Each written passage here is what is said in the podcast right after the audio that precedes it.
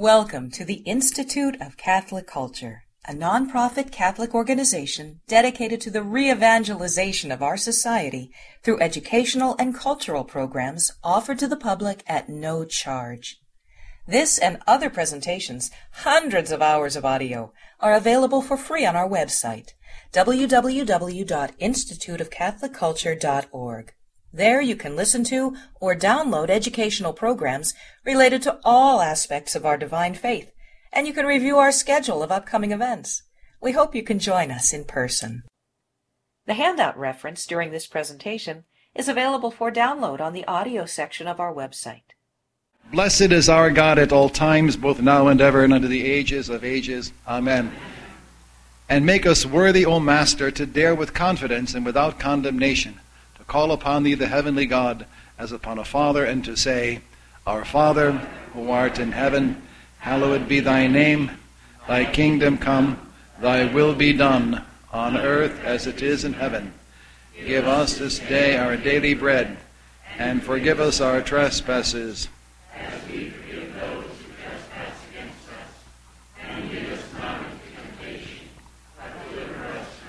thine is the kingdom and the power and the glory of the Father and of the Son and of the Holy Spirit, both now and ever and unto the ages of ages. Amen. Thank you, Father Joseph.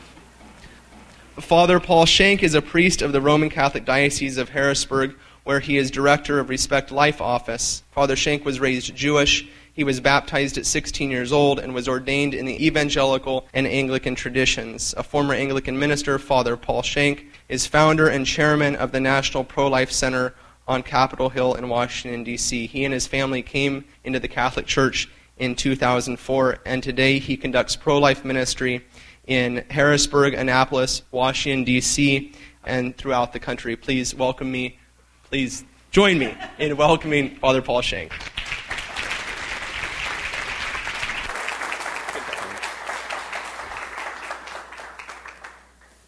Thank you very much for your kindness. I'm certain that your very wonderful welcome to me is due to the season as you uh, prepare your hearts to be more charitable. And uh, so you welcome me with a great burst of applause before you hear what I have to say. But I don't know if Deacon will have one of those meters to measure afterward. It's a special joy to be back with you. This is so marvelous and impressive. And uh, oh, I hope this spreads from here all around to the dioceses uh, because this is the heart of the new evangelization. And uh, this is a marvelous, marvelous demonstration of that. Well, we want to get on to our topic because it's a big one, a very big one. Now, I want to mention just a couple of things. Um, I understand that the Oxford Catholic Bibles are once again gone. This is a voracious crowd. I've never seen anything like it. Uh, I carry these Bibles with me everywhere I go, and I schlep them out of the car and I put them on the table and then I schlep them back into the car and here I take them out and they poof, disappear. But I do have some uh, others with me. I'm going to be using the um, translation which is used in the Jewish community, uh, the English translation of the Masorah, the traditional uh, Jewish Bible, the Hebrew canon. Uh, this Masorah actually means the tradition, the traditional canon uh, from the Hebrew. Uh, this one is the Jewish Publication Society version. Uh, you'll see there that uh, it's arranged differently.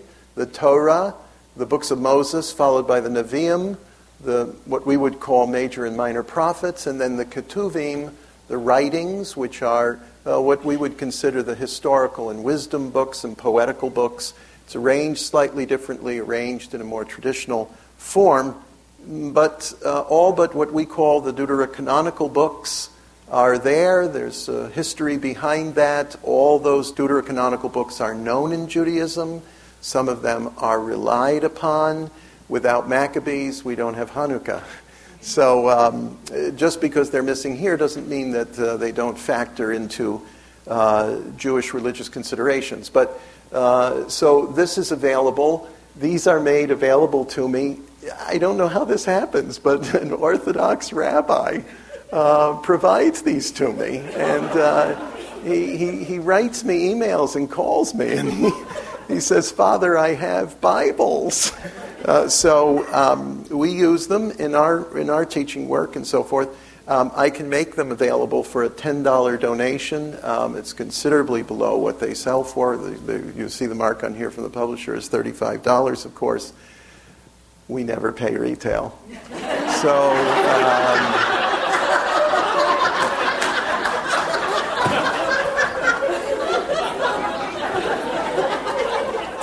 $10. It's a contribution it helps our work, it really does. That this is one of the ways in which we support our missionary team.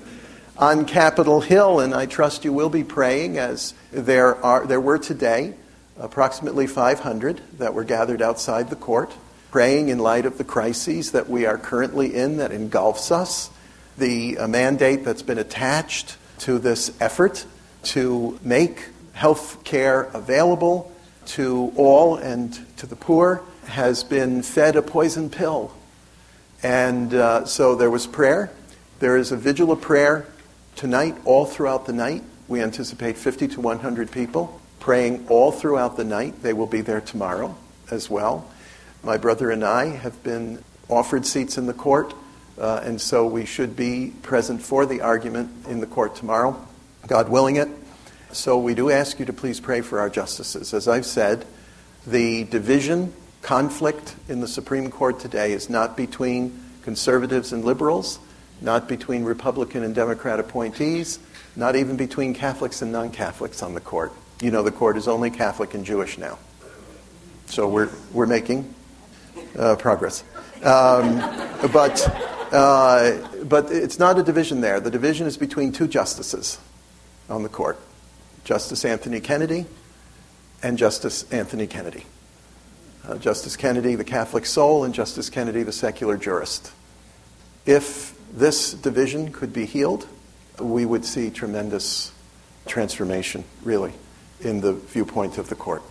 So we ask you to pray for all the justices, and particularly our Catholic justices. I won't name them. We have four who are in the bosom of the church and practicing. We have one wobbly and one wandering. So we ask you to pray for all the justices of the court. All right? Well, I always begin with a scripture text, and I'd like to do so uh, tonight. And that is from 1 Peter, just a little bit of a whet our appetite uh, for our study in Peter. But uh, the first epistle of St. Peter, chapter 1, and verse 18. You know that you were ransomed from the futile ways inherited from your fathers not with perishable things such as silver or gold, but with the precious blood of Christ, like that of a lamb without blemish or spot. The word of the Lord. Now, as I said, we have been assigned a rather immense subject the powerful, mystical, at once ancient, ever present, and yet future image, icon, and type. Se ha-Elokim, uamnos toteo, Agnus Dei, the Lamb of God. Back in the day, when we lived in caves, made fires with flint, and actually picked up hitchhikers on the interstate. My wife and I picked up some student types, and they piled into the back seat. Now, I'm not sure whether seatbelts had even been invented at that point. And we learned that they were Chicago University students on their way back to school. And it was near Easter, Pascha, Passover and we took the opportunity to share the gospel of Christ with them. Now, they were unchurched, one was Jewish. And uh, as we got into the conversation, he interrupted me and said, I don't get it. Why did Jesus Christ have to die for our sins? I fail to see any connection. So I said, Think back to when you were a child, to the Passover. And I watched in the rearview mirror as he thought about it. And then he said, Oh, I get it. I see the connection. Now, what did that Jewish hitchhiker know that made the connection? How did he connect the dots between the Passover and the Christ of Easter? The answer? He recalled the Lamb. So let's begin at the end and then work our way back. In the Apocalypse, the book of Revelation, there are ten vivid scenes in which appear Arnion, the Lamb. These are mystic dreamscapes, one in which powerful men cower, calling on boulders to fall on them so they would be spared from the wrath of the Lamb. In another, a great multitude that no one can number from all tribes and peoples and tongues stand before the Lamb. In another are those who worship the beast and have not had their names written in the book of life of the Lamb. Another, the Lamb is Lord of lords and King of kings.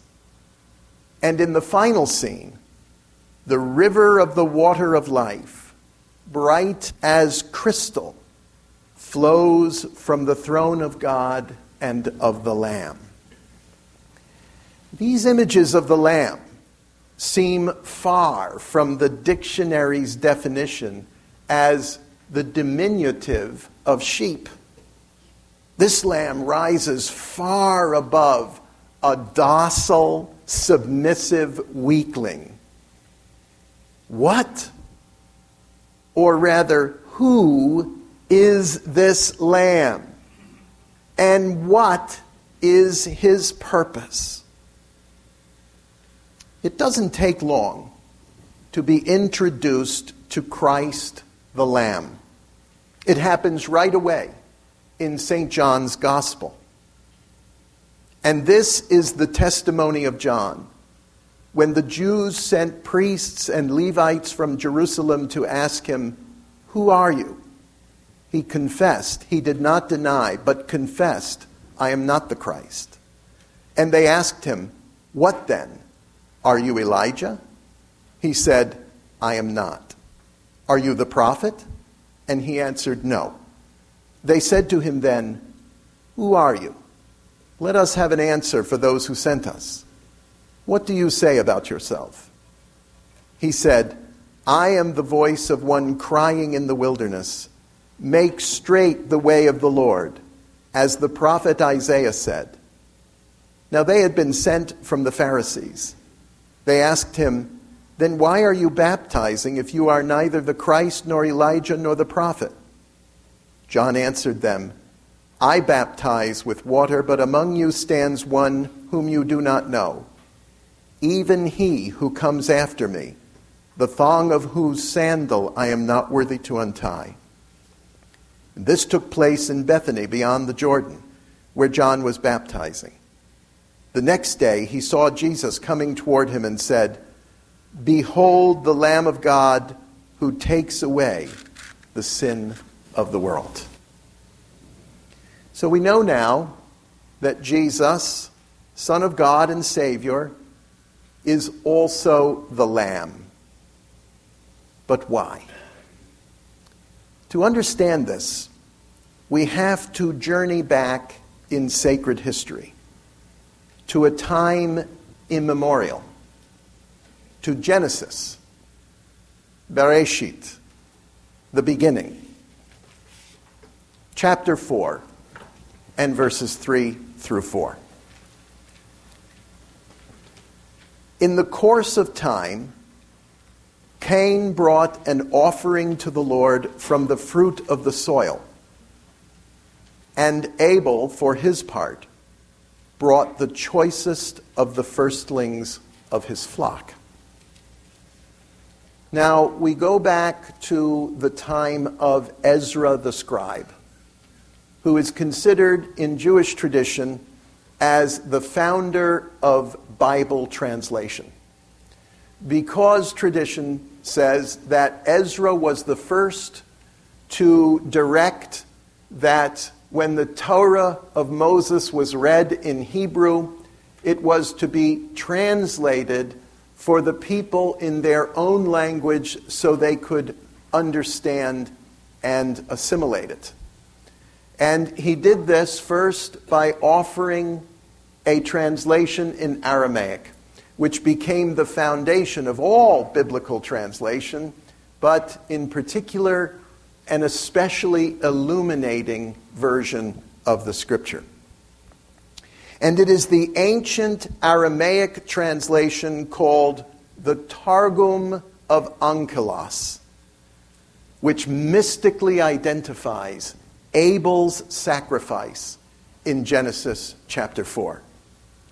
This same verse is rendered in the Aramaic Targum this way it was at the end of days, on the 14th of Nisan, that Cain brought of the produce of the earth, the seed of cotton or line, an oblation of first things before the Lord.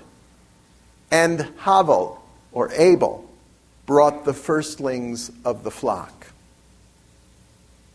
The Aramaic Bible, the language used by our Lord and his apostles, makes the unambiguous connection between Abel's acceptable offering and the slaughter of the Passover lamb. Exodus chapter 12 reveals its numinous meaning. Speak to the whole community of Israel and say, On the tenth of this month, which was Nisan, each of them shall take a lamb to a family, a lamb to a household. Your lamb shall be without blemish, a yearling male. You may take it from the sheep or from the goats. You shall keep watch over it until the fourteenth day of this month and all the assembled congregation of Israelites shall slaughter it at twilight. They shall take some of the blood and put it on the two doorposts and the lintel of the houses in which they are to eat it. For that night I will go through the land of Egypt and strike down every firstborn in the land of Egypt, both man and beast. And I will mete out punishments to all the gods of Egypt, I the Lord. And the blood on the houses where you are staying shall be a sign for you. When I see the blood, I will pass over you, so that no plague will destroy you, and I strike the land of Egypt. This day shall be to you one of remembrance. You shall celebrate it as a festival to the Lord throughout the ages. You shall celebrate it as an institution for all time. Seven days you shall eat unleavened bread. On the first day you shall remove leaven from your houses, for whoever eats leavened bread from the first day to the seventh day, that person shall be cut off from Israel. So here we see now the meaning of the 14th of Nisan, and the reason the Aramaic translation brings that over into the Genesis passage. For here we have the emerging mystical meaning of the Passover lamb. If the circumcision of Abraham in Genesis 17 was the birth of the people of Israel, then the Passover from Egypt was their rebirth. St. Paul has a midrash on this, an enlightened commentary. On the exodus from Egypt, he writes in his first letter to the Corinthians, drawing a vivid parallel.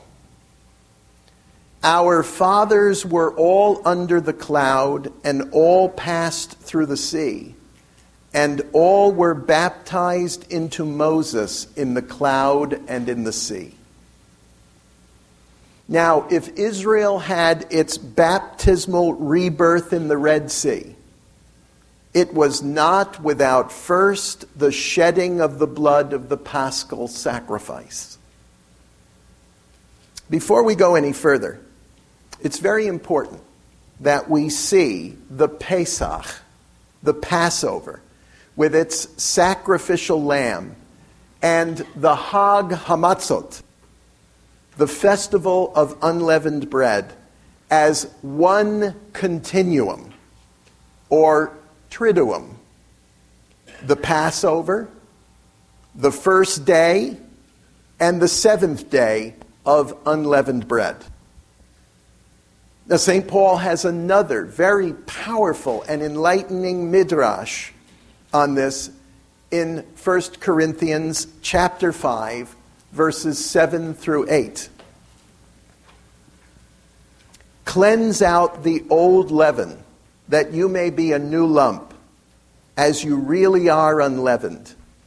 For Christ, our paschal lamb, has been sacrificed. Let us therefore celebrate the festival, not with the old leaven, the leaven of malice and evil, but with the unleavened bread of sincerity and truth. Now we begin to see the iconography of the Lamb of God. But it isn't yet complete. Now we must join our Lord for the Seder the ritual supper of the Passover. St. Luke records it this way Then came the day of unleavened bread, on which the Passover lamb had to be sacrificed. So Jesus sent Peter and John, saying, Go and prepare the Passover for us that we may eat it. They said to him, where will you have us prepare it? He said to them, Behold, when you have entered the city, a man carrying a jar of water will meet you. Follow him into the house which he enters, and tell the householder, The teacher says to you, Where is the guest room where I may eat the Passover with my disciples? And he will show you a large upper room furnished there make ready. And they went and found it as he had told them, and they prepared the Passover. And when the hour came, he sat at table, and the apostles with him. And he said to them, I have earnestly desired to eat this Passover with you before I suffer. For I tell you, I shall not eat it until it is fulfilled in the kingdom of God. And he took a cup, and when he had given thanks, he said, Take this and divide it among yourselves. For I tell you that from now on I shall not drink of the fruit of the vine until the kingdom of God comes.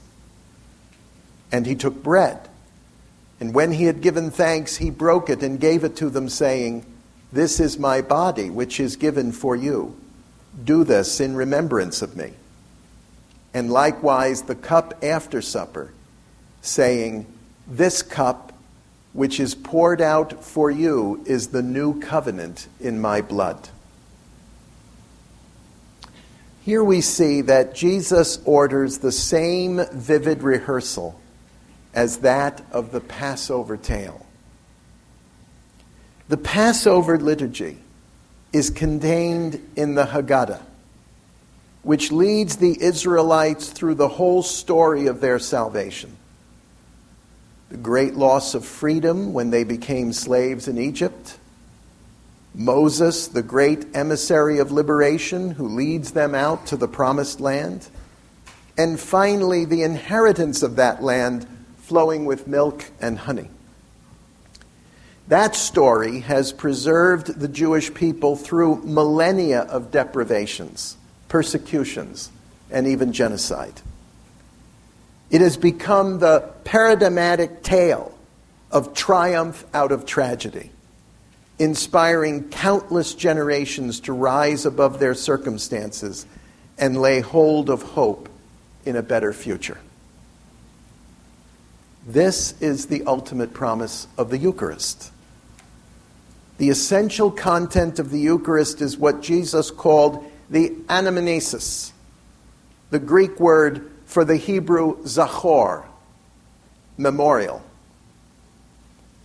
And it is therefore the commemoration of Christ, which in the Eucharist plays the role of the Haggadah, the Passover tale, which is recounted in the Seder.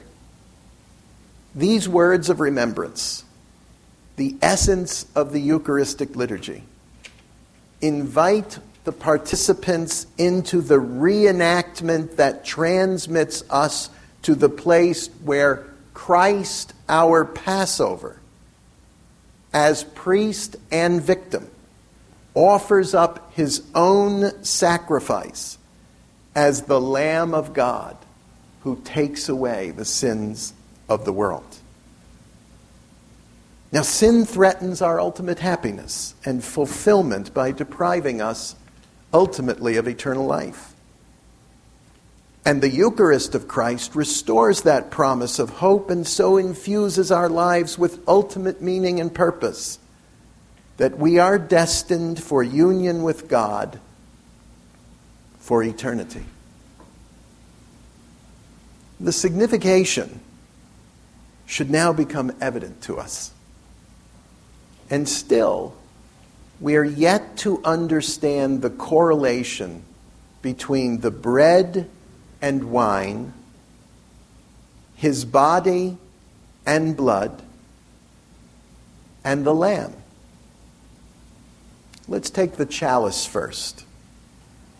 In the ancient ritual of the Seder, when recounting the ten plagues, the condemnation of Egypt, a finger is placed in the chalice of wine called the cup of redemption. And a droplet of wine is returned to the chalice for each of the ten plagues. The first is pronounced with an especially somber tone Dam, blood. Why then does the Lord refer to the matzah, the unleavened bread, as my body, which is given for you? Some scholars have pointed to a very intriguing controversy between the Pharisees, who were the clergy to the Am Haaretz, the common people, and the Sadducees, who ruled the temple.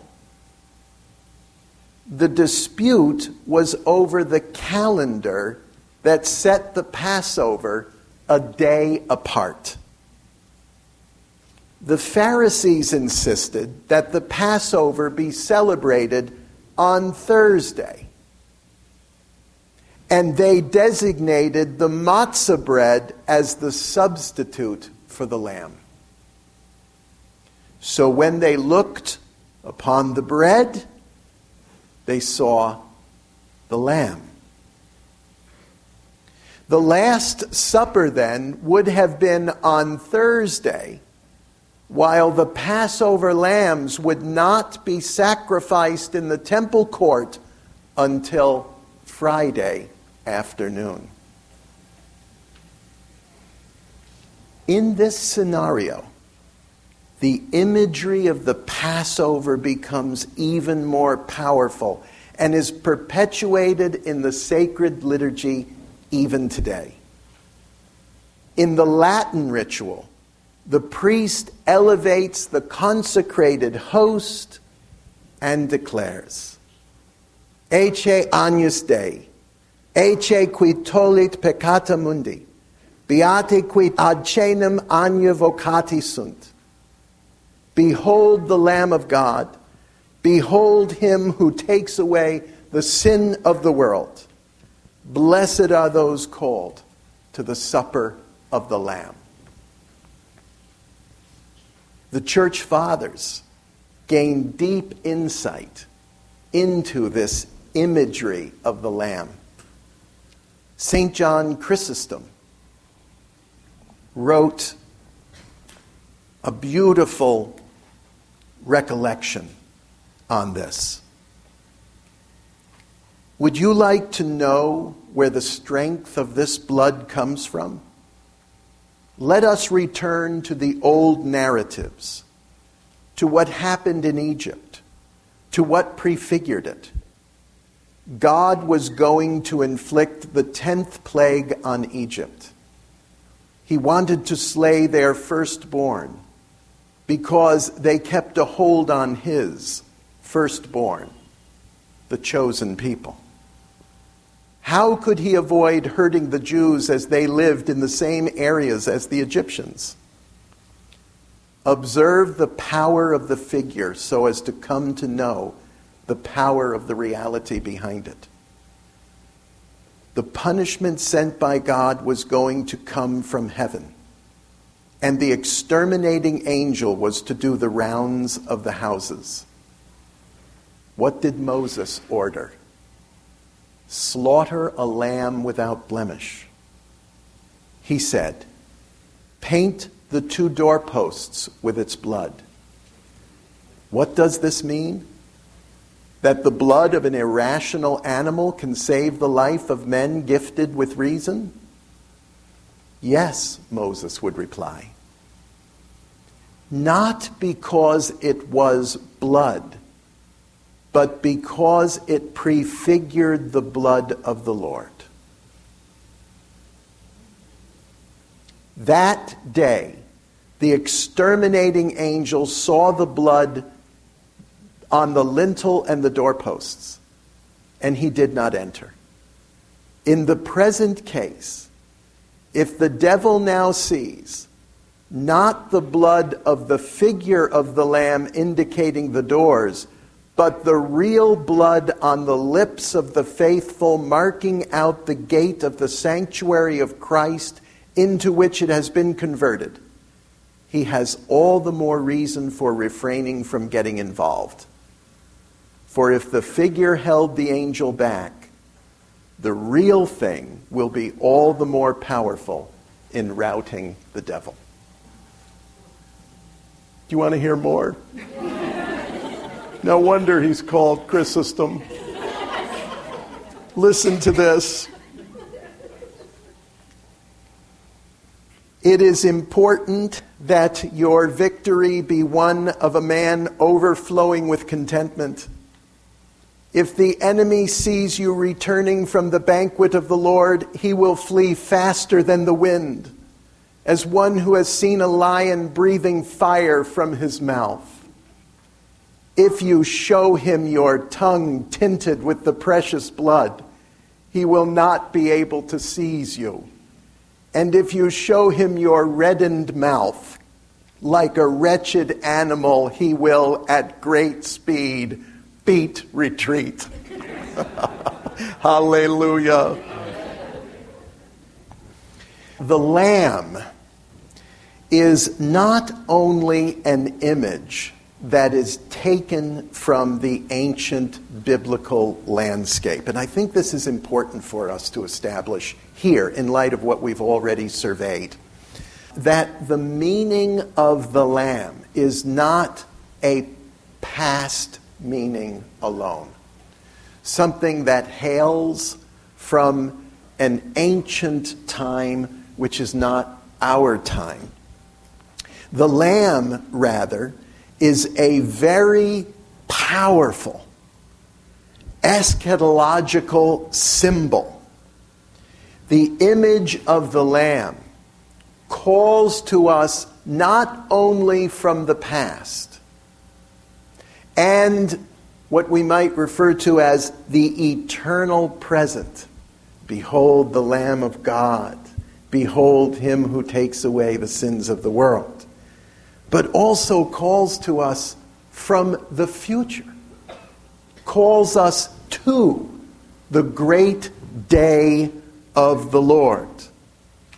The Catechism of the Catholic Church states this so wonderfully in number 865.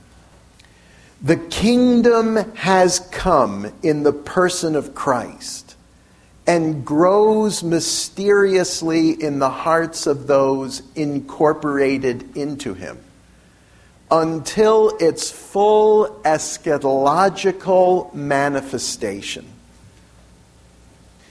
The scripture refers to the great and terrible day of the Lord. The day. Now, the day in Hebrew is Hayom. Hayom. When we say the day, Hayom, in Hebrew, we refer not only to the great day of atonement, and this is the first meaning when we say Hayom, the day of atonement, which of course is Yom Kippur. There's no day that compares to that day of atonement, and so it's simply the day, but everyone knows what this means when we speak of that but also it is the day of God's revealing himself. That is, making himself fully known. So the day is the day of redemption and salvation, the covering of sins. And by the way, this period of time in Judaism is a very solemn and sacred time called Yamim Noraim the days of awe. Ten days between Rosh Hashanah, the head of the year, and Yom Kippur, the Day of Atonement. And in those ten days, the rabbis have taught now for millennia that every soul passes before God for judgment. Every soul passes before God for judgment.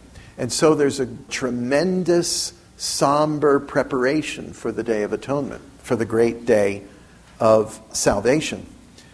But this is also the day of God's revealing himself.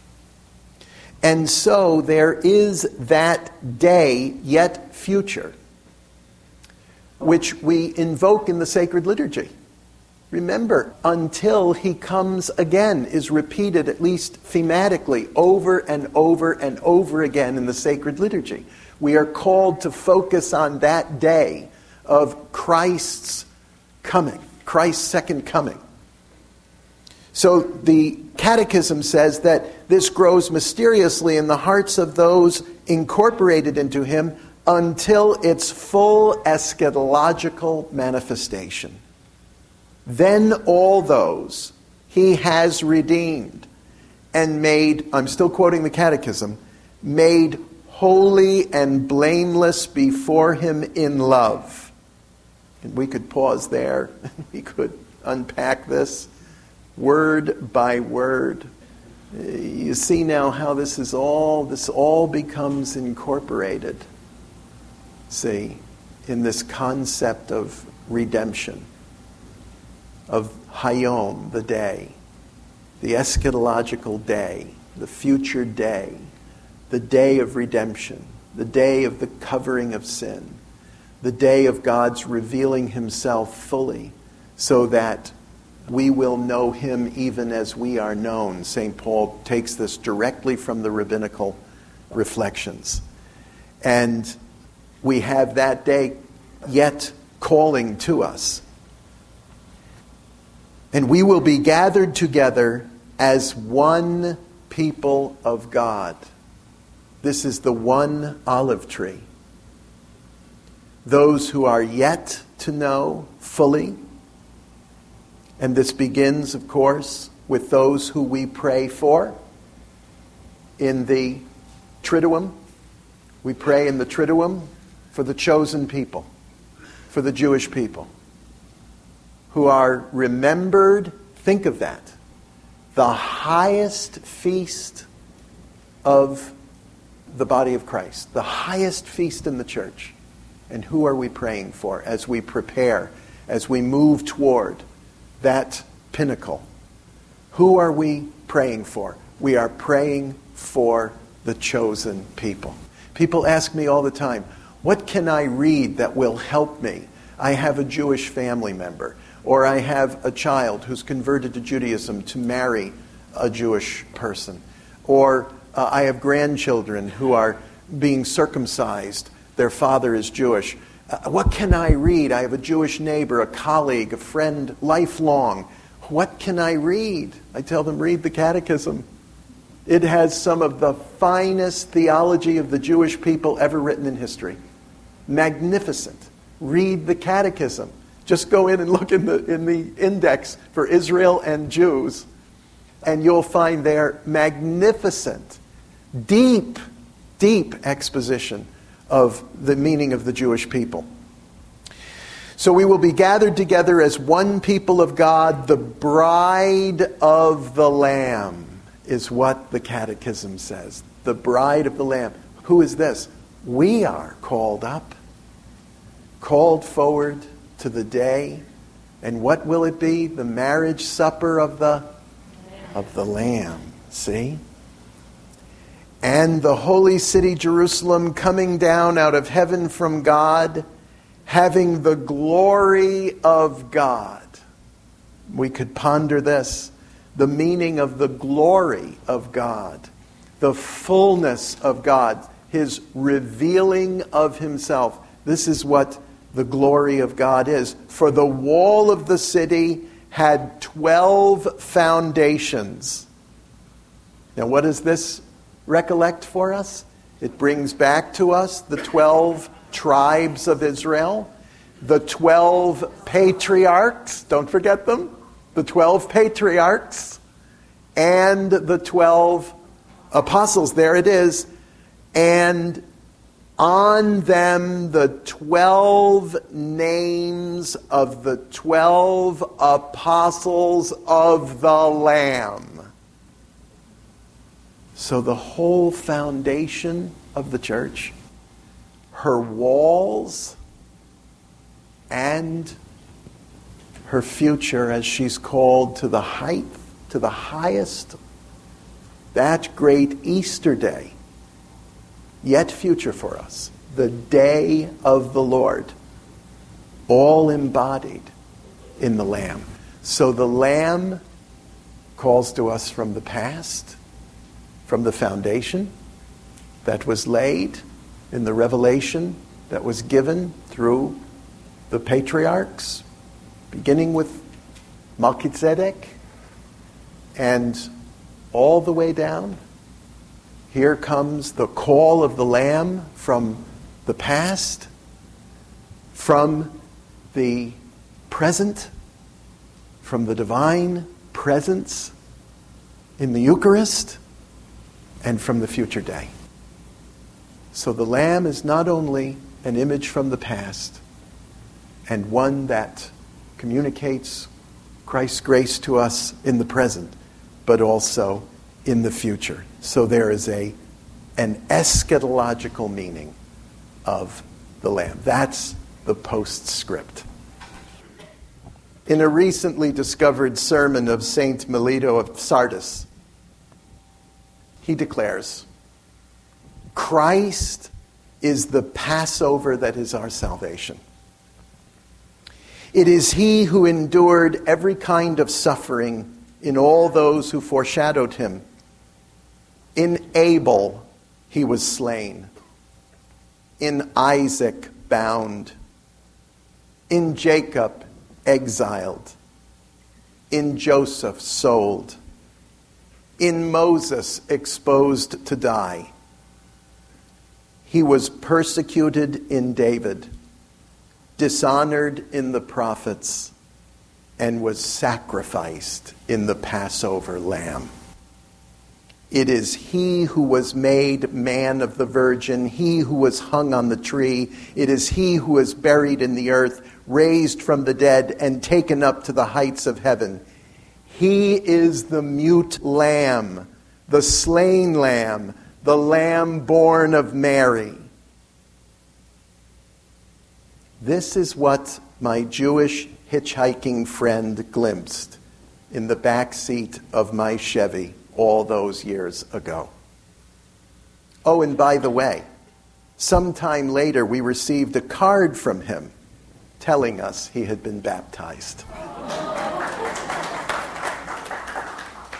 Behold the Lamb of God who takes away the sin of the world. Thank you. Thank you, Godfather.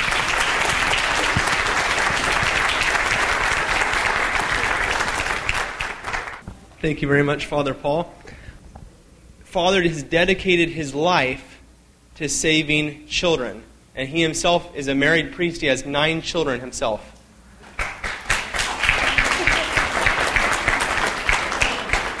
So I have that one Bible left in the back, and I would just, as a gift for Easter to Father's work, to his pro life work, I was wondering if we might just get a quick uh, see what we can get for it as a way of donating to his work to save the babies. Huh? So he's asking $25, a regular price on there of 50 I think we could at least get someone that would give to his work $50 for that Bible. 60. $60, okay. $100, okay, that's more like it, yes. All right. You got $120, $125, how about $135?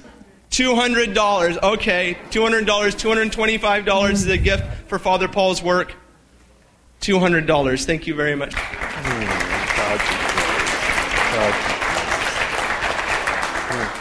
Father, will you give a special blessing over the Bible also? In Hebrew and English. okay, good, good, good, good, good.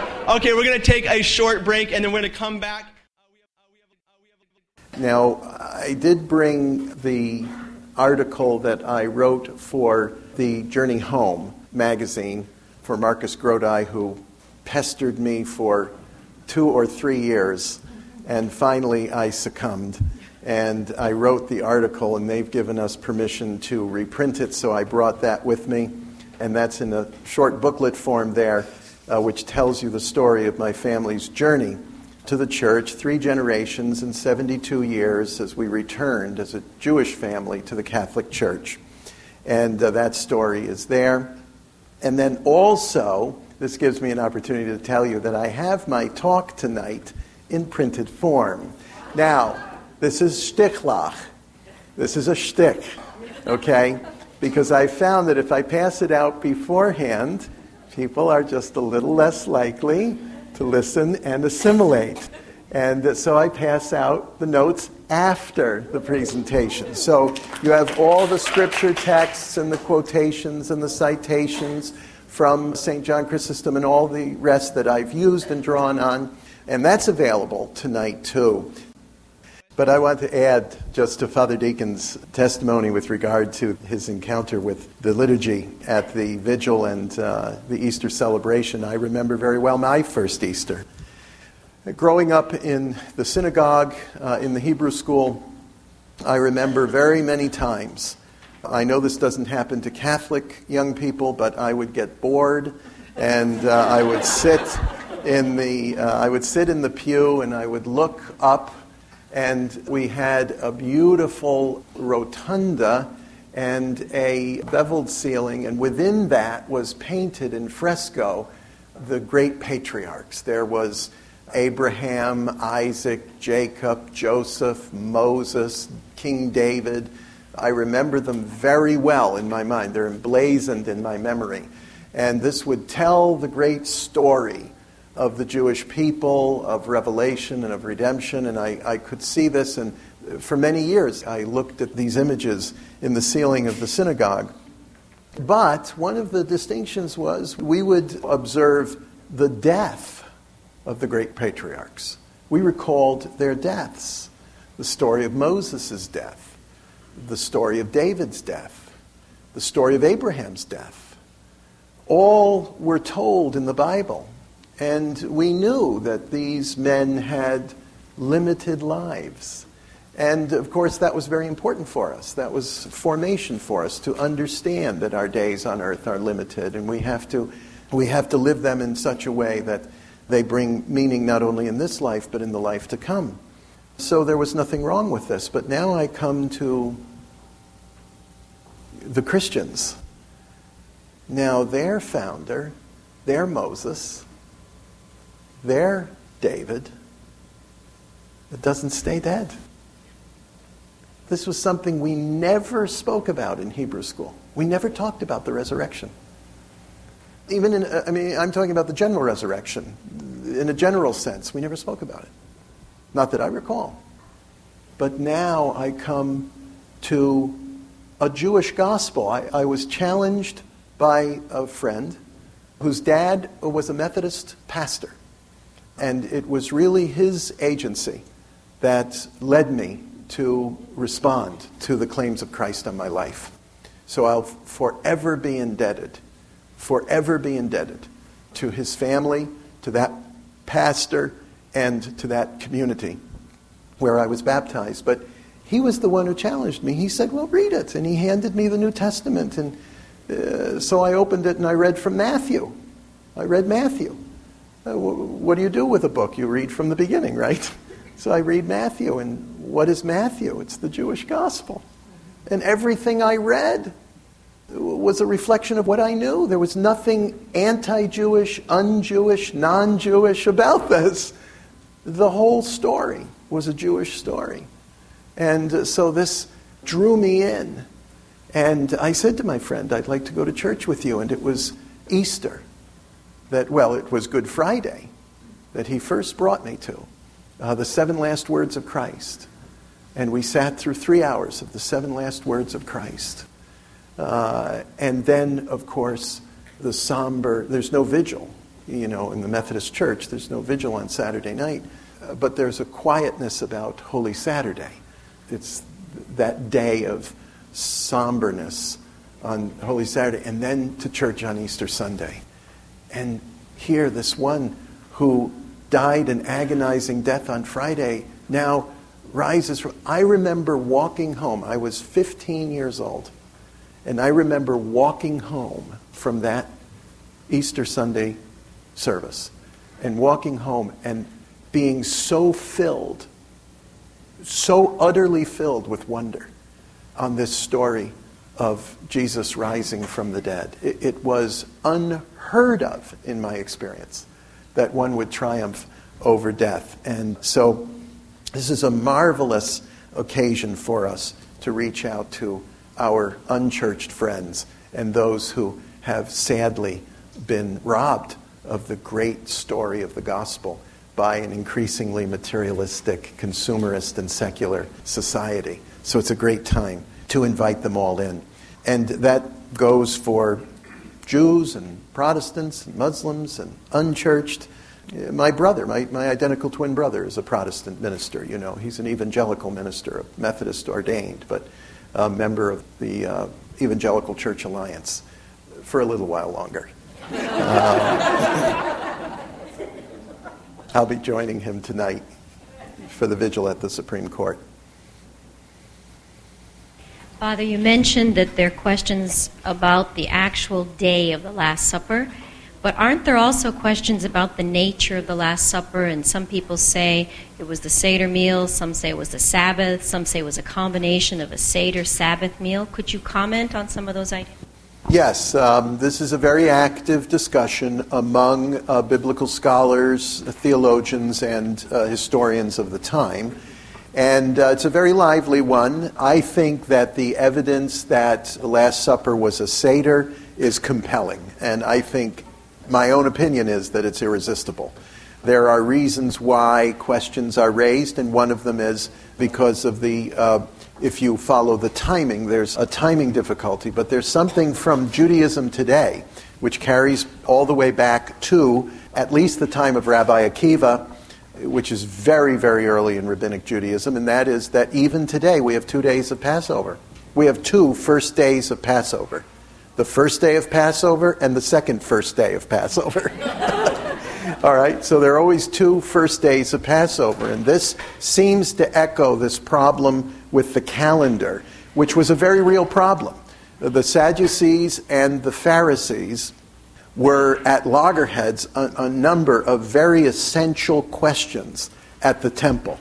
And uh, this suggestion, drawn from some evidence of the time frame, seems to explain this issue. Now, you need to understand when I say Thursday and Friday, I'm simplifying it. I don't think I'm oversimplifying it. I'm simplifying it.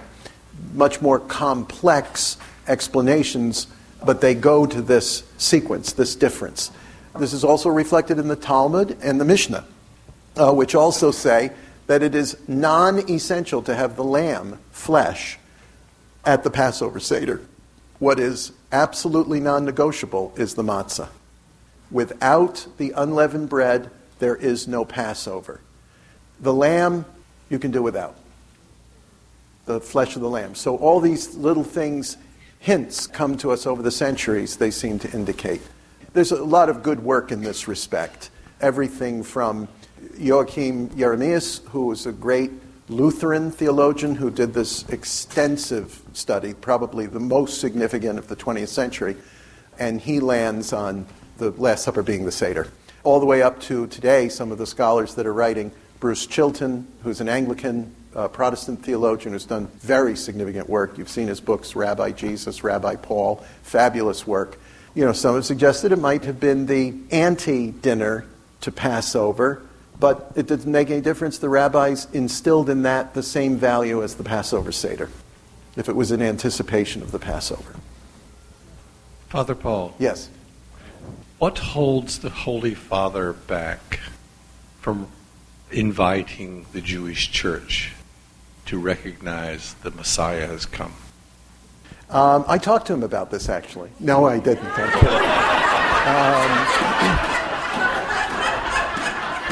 I, uh, we were chatting the other day. I'm, i was texting. Um, uh, once again, to go back to the catechism, when you read the catechism, you see the depth of love of the church for the Jewish people, expressed probably no greater than in the words of, of Blessed John Paul and he had both the spiritual love and he had the literal, real life love for the Jewish people. And they knew that. They knew that. When I was in um, uh, the Holy City, Jerusalem, with Blessed John Paul for the papal pilgrimage between Bethlehem and Jerusalem, uh, we went to the Sepulchre Church. And there, Blessed John Paul the Great would uh, celebrate the Mass in the sepulchre, it was, it was, it was heaven. And, uh, but before uh, the Holy Father came, uh, we had to be sent out for a complete security sweep and then returned back in to our seats. So on the return, I was uh, standing in line, waiting to re enter the sepulchre, and before me, like some apparition, are two small Jewish people, just like my Bubi and Zaidi, uh, my great grandparents. And they're standing just before me. And uh, I know them. I know them. You know, I, I knew they were not uh, Goyim.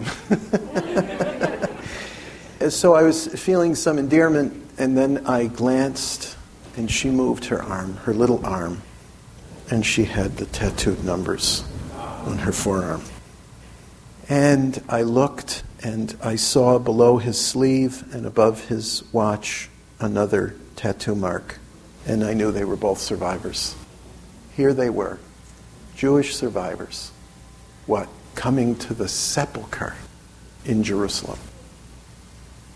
I would later learn they were guests of Blessed John Paul, invited guests of Blessed John Paul, Holocaust survivors.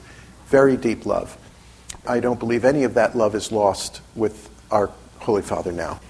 Perhaps it isn't the same quality in that respect of the personal friendship, depth of friendship, just because of life circumstances. But still, we know from our bishops, and you know, I've been around Hebrew school, missionary Bible college, evangelical seminary, Anglican church. I've been around the block a little bit, okay? Uh, when I was in Rome, I met Cardinal Martino, and I had sent up my calling card. And when he came to greet me, he said, Now, he said, you were Jewish, and then you were a Protestant, and now you are a Catholic. He said, You're not going anywhere from here.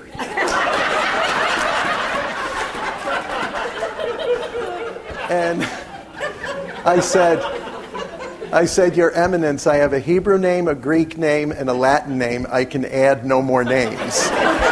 Uh, and um, the bishops, I, every year, I, the depth of my understanding of their pastoral concerns is increased.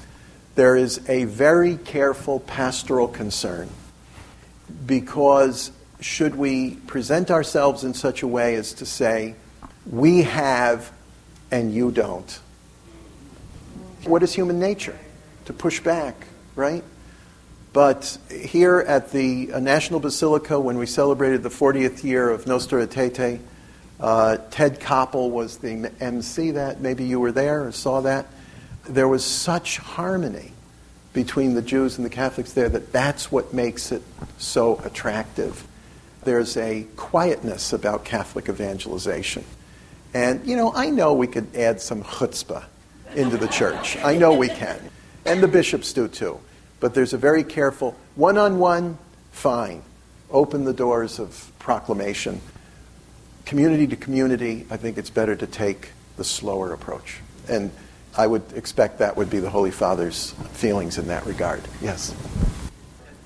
The last time uh, we were with you, you were talking about the relationship between the priest who was sacrificing and the animal that was being offered.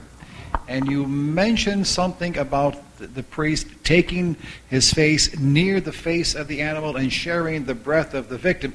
I, I just caught part of it. Could you elaborate on it if you have a moment? Yeah, this is the on Yom Kippur.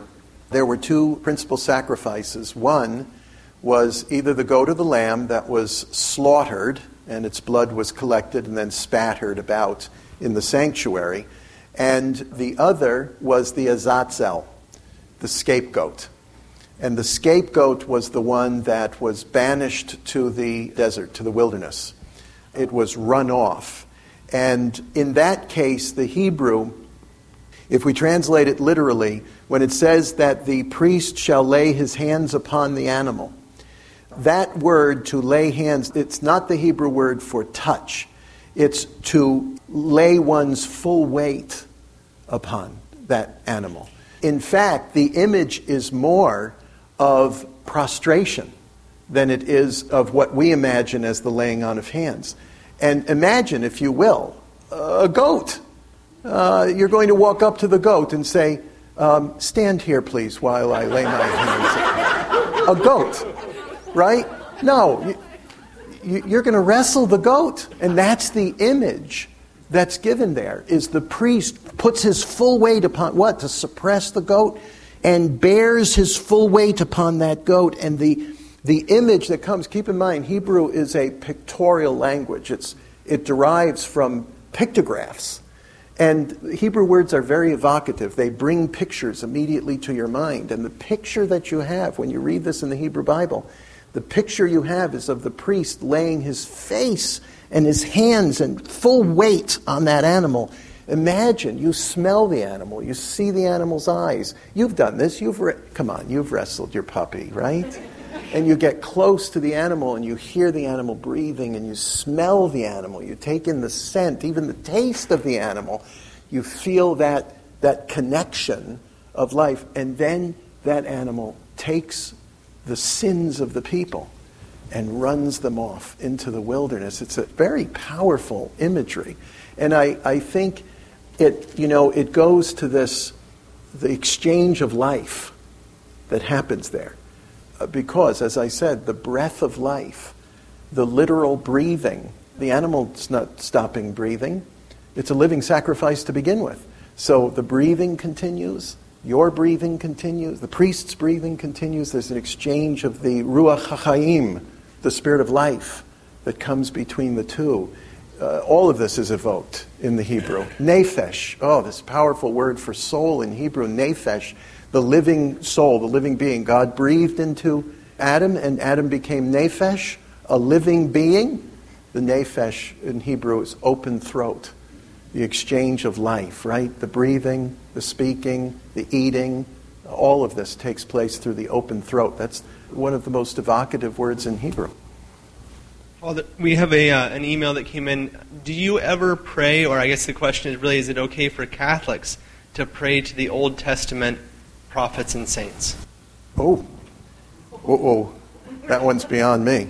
Pray to the Old Testament, to the Old. Well, in the Eastern tradition, are not many of the prophets and patriarchs named among the saints?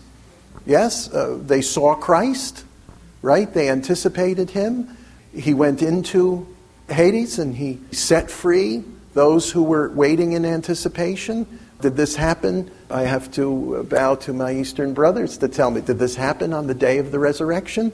You know, when the liberation came during the, the, the Holy Saturday? I don't know. And did that liberation happen? But I think in the full tradition of the church, we certainly receive them as among the holy ones. So to pray to them, um, there are certain prayers that could be made to them. Mm-hmm. Mm-hmm. Thank you very much, Father. All right. Thank you, Jake.